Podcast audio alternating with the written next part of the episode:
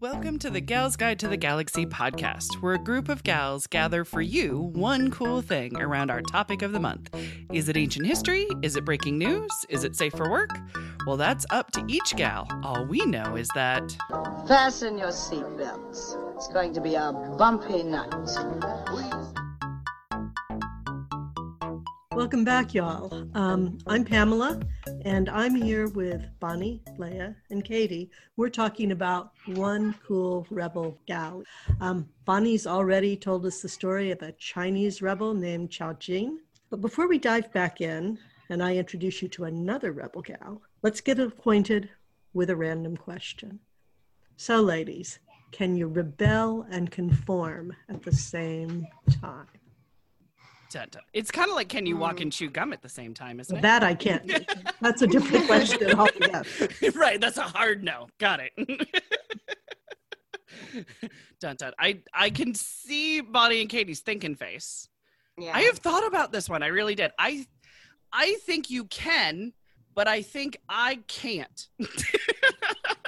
I think that other people can rebel and conform at the same time, where they keep their rebellion kind of like within the populace, you know, like what is a comfortable rebellion? What is everybody, not too many of their peers will kind of like look at them strange. I don't have that ability though. If I'm rebelling, I'm going full fort rebellion and I kind of don't care. And I know it's to my detriment a couple of times. So, but yeah, that's my theory. What do you ladies think? Mm-hmm. Absolutely. Okay. All right. Like with the last year, with all the protests and the Women's March, like, I don't know if it's so much rebellion, but it's speaking out. Yeah. But most of them are completely peaceful, and they still, like, they have to get permits and all this stuff, but they're still... right.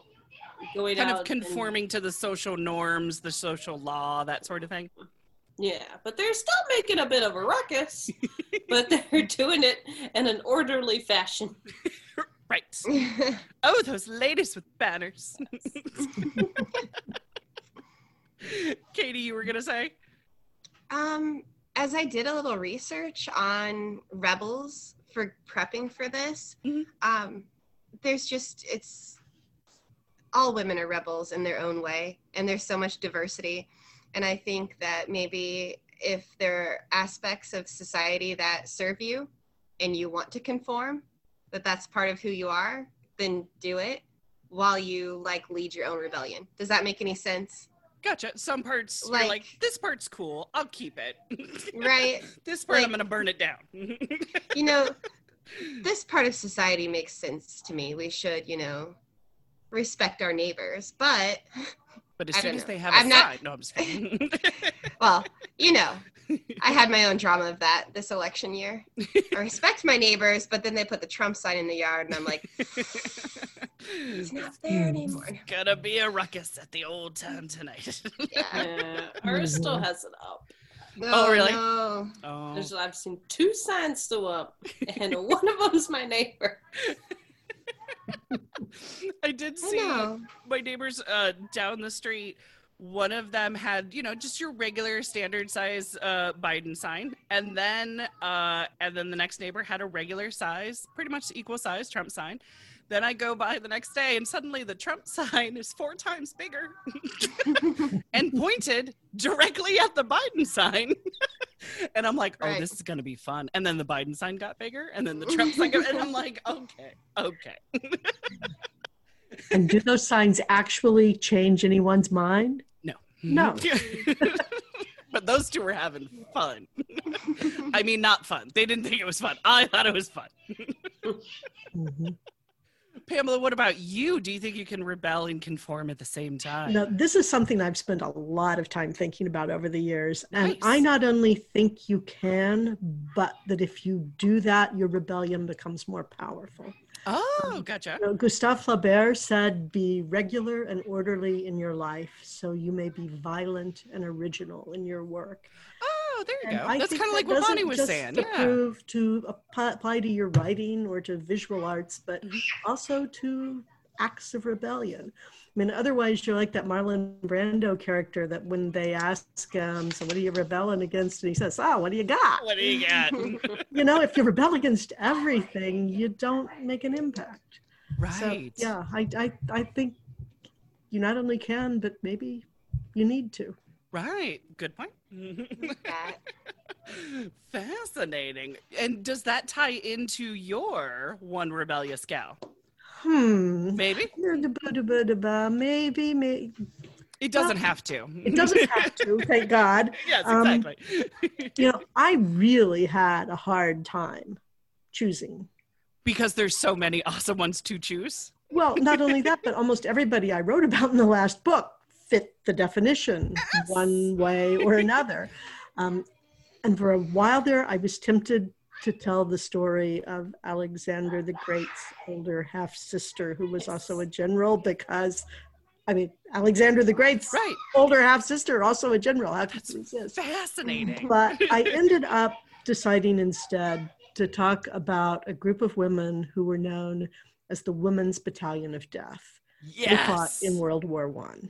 Oh my gosh. Yes. World War I is this really interesting turning point for women in modern looking militaries, mm-hmm. because during that war, the nations on both sides had desperate manpower shortages. And so they began to use women in ways that they had never allowed them to participate before. Mm-hmm.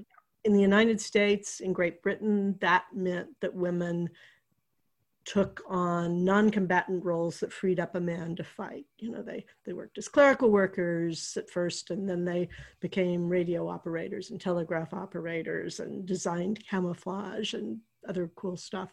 But in Russia, women actually fought. Nice. And between the February and the October revolutions in 1919, the Russian government formed 15 all-female battalions. Really? And the most important of those, the first of those, was the Women's Battalion of Death. Ooh. And that was led by a woman named Maria Bochkareva. And Bochkareva is fascinating. She was a semi-literate peasant woman. And when the war started, she decided it was a great way to get out of an abusive marriage.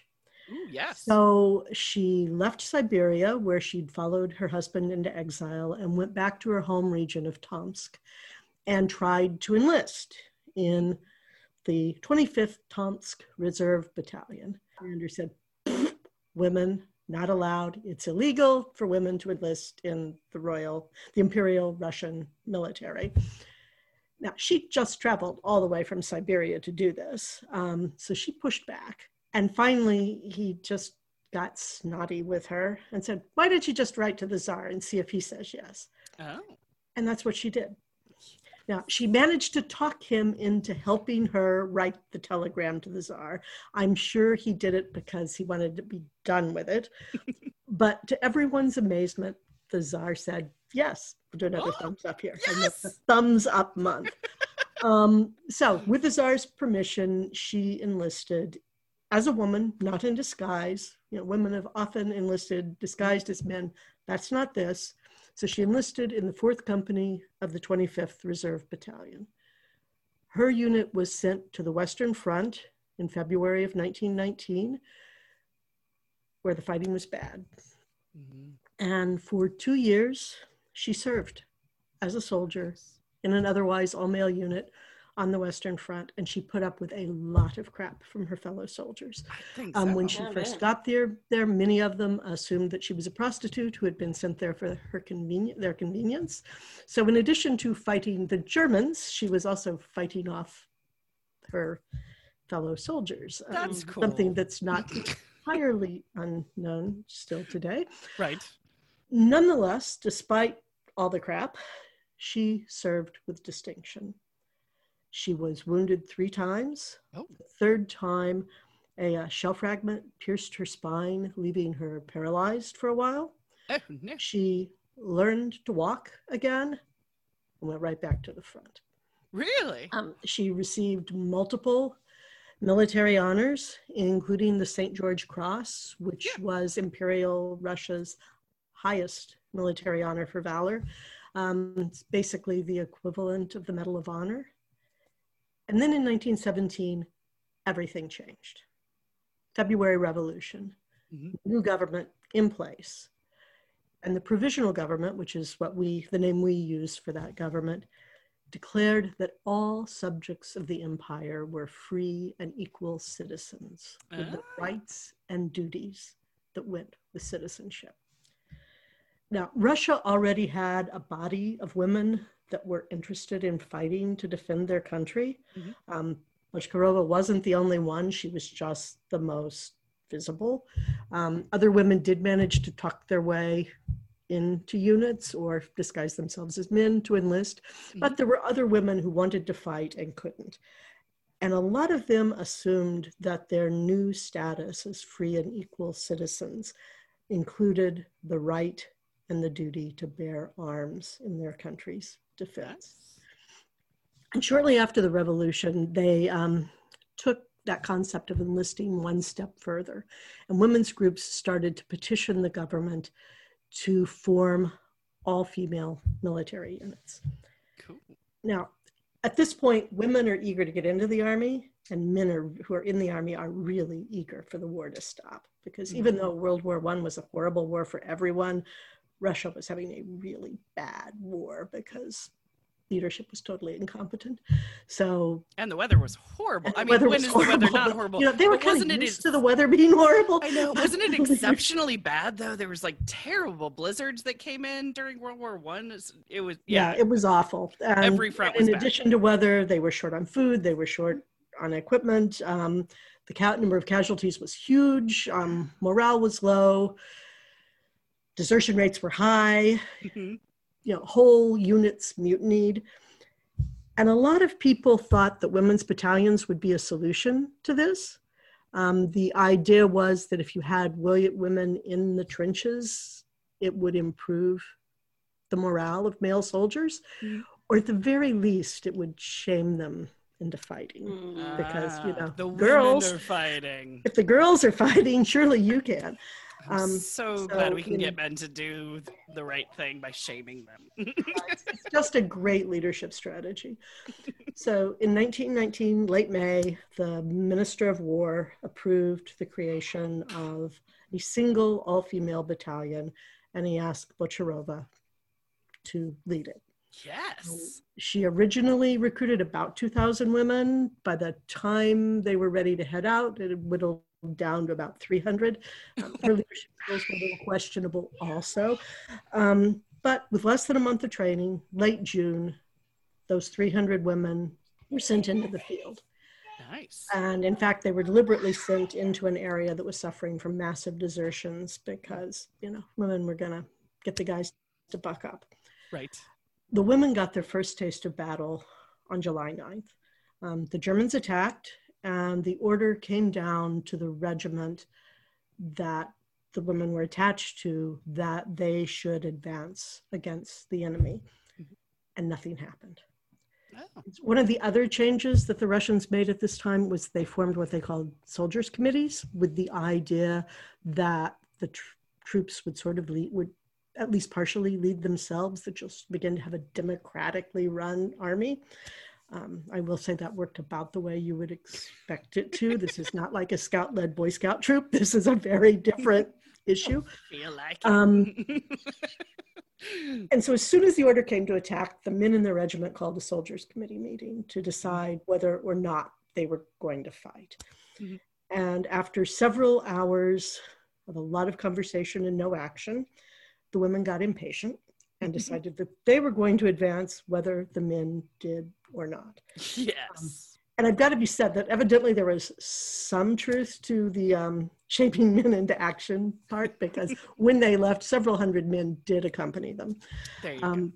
The Women's Battalion of Death successfully took two lines of German trenches with very few casualties, and then they held their position against 6 German counterattacks. Finally, they ran out of ammunition and they had to retreat. But before they retreated. They had captured 2 German machine gun nests and a number of German soldiers, including 2 officers who were really unhappy to have to surrender to them. That is badassery. You know, yes. Badassery down yeah. the line. And because of that, other women wanted to be badasses too. Yes. Because of the success in the field of the Women's Battalion of Death, that inspired the creation of more of these units throughout Sweet. Russia. About 6,000 women volunteered. Nice. The provisional government formed another 15 official units. And beyond that, some grassroots women's organization formed at least 10 more units that were local. Wow. And a number of them did go into battle. The experiment didn't last very long because in October, there was another revolution. The Bolsheviks seized power from the provisional government. They signed a separate peace treaty with Germany, which actually was probably good leadership, even though it was the Bolsheviks. Right. They immediately began to demobilize the armies. The women's units were among the first to go. Right. And the women who were demobilized didn't get treated very well. Oh, no. Those battalions were associated in the public mind and in the Bolsheviks' mind specifically with the provisional government. And a lot of the women were charged as counter-revolutionaries. And when they went home, they were really easy to identify. I mean, they could change out of their uniforms, just like the male soldiers, but they'd shaved their heads to go into battle, which meant they didn't blend very right. well. Their hair wasn't as long as everybody else. Plus also the bullet holes and the shrapnel. And yeah, it's just, you know, they, so they got treated badly by the people in their own hometowns. And the assumption that they were counter-revolutionaries wasn't entirely unfounded. Right. One group of them actually died defending the provisional government in the last days of the rebellion. So they went down for their beliefs. Yeah. A number of them later joined the White Army so that they are fighting against the Red Army in the Russian Civil War after the revolution. And as for Bochkareva, she fled to the United States, where she managed to see President Wilson and to plead with him for Russia to for the United States to intervene. Ah. In Russia.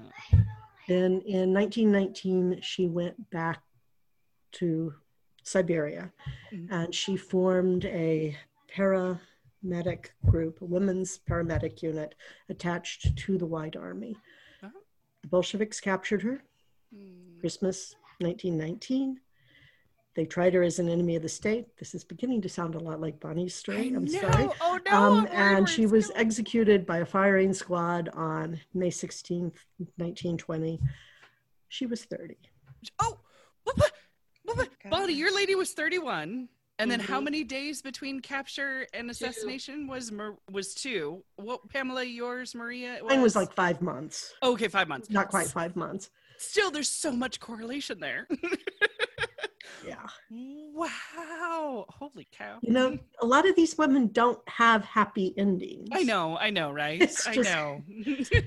We don't, you know, if rebellions don't win, right, rebels have a rough time. Correct. And sometimes when they win. And sometimes when they win, rebels have a rough time. Exactly. And if they're female, they have a rougher time because... Yeah. All the usual reasons. Exactly. And a couple extra sprinkled it on top. Precisely. Oh my goodness. Great. But she did all of that before she was in the war for 2 years? She was in the war for 2 years before she formed the... Oh, the paramedical. So she was in the war from 15 to the revolution. And then with the revolution, she ended up forming the battalion. That battalion was around for about 2 months. Gotcha. So you figure almost 3 years. Gotcha. There you go. It's still being in war-minded, in war zone, in danger. You know what I mean?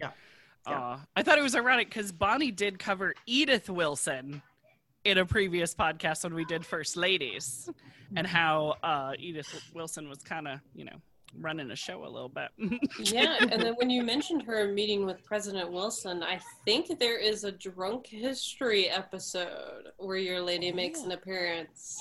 Oh, I remember there being like a Russian lady war hero coming to like talk to the troops and being like, I'm a lady and I'm doing this. That would be her. Yeah. Nice. Yep. Yeah, it's fascinating because Soviets basically squashed this story. They really, I mean, it was trumpeted under the provisional government. Right, of course. All over the media here. Right. There was even a woman who was embedded with the Women's Battalion of Death before they went into the field. So there are a bunch of interviews with the women about why they joined. Nice. Yeah. But then once the Soviets are in control, they don't want that story told. Right. Oh my gosh. And they just quash. By the way, hello, Jellyfish. How are you? Jellyfish is Katie's cat. Yeah, pretty. She loves being on the podcast. Frequent guest right here. She was our producer last year. Oh my gosh, that is fascinating though. I've heard so many stories about the Bolsheviks and about the different revolutions that were all kind of like back to back. I never heard about the Women's Battalion of Death. That is just, yeah, mind-blowing. I'm glad you brought it up. We're going to shine a spotlight on it. I'm glad I had a chance. Yeah. Is it also in one of your books, too? Yes. See, because I'm all about the shameless plug. Yeah, no, it's definitely in Women Warriors. And in a broader context of... Yeah, exactly. Oh, yes. Oh, too fun. Katie, Bonnie, did you have any questions? That was amazing. Right? Yeah. Absolutely. I just don't see myself as a lady that would be running to the front lines of war. Right. Kind of makes me a little ashamed. I'm not sure I have a warrior soul. But the thing is, it's not for everybody. You know what I mean? It's like we don't have to be good at all things. But, you know, people always ask me when I wrote the Civil War Nurses book if number one, I always got to ask, are you a nurse? It's like, gotcha. Right. But I couldn't have done that. Right. Exactly. I could not have done that. And I've kicked plenty of shins in my life, but I'm not sure I could go to war either. Right. Yeah. That's why we can champion and spotlight women who can. Because we need more of them. I had never thought about women who were on the front line and revealing themselves. Not in that way, that they would be fending off their fellow men too. Like that's just, I have to get a time machine and kick some butts. I know, right? Because I mean, here you are in a war zone trying to survive, but at the same time, like you can't go to sleep. You know what I mean? Like you can't ever rest your mind because you're an enemy from both sides of it. Yeah. And you're supposed to be fighting the same enemy. Right, right, exactly. But no, the patriarchy gets in the way. So we got to smash that first, apparently. Yep. Go back in that time machine. Fascinating. Yay! That wraps us up. Join us next week with our next gal pal sharing her one cool rebel gal. At the Gals Guide podcast. Thanks for listening. For show notes, links, and images from this week's show, visit galsguide.org. Want exclusive stuff like deleted bits and major bloopers? Become a Gals Guide patron today. Thanks for listening.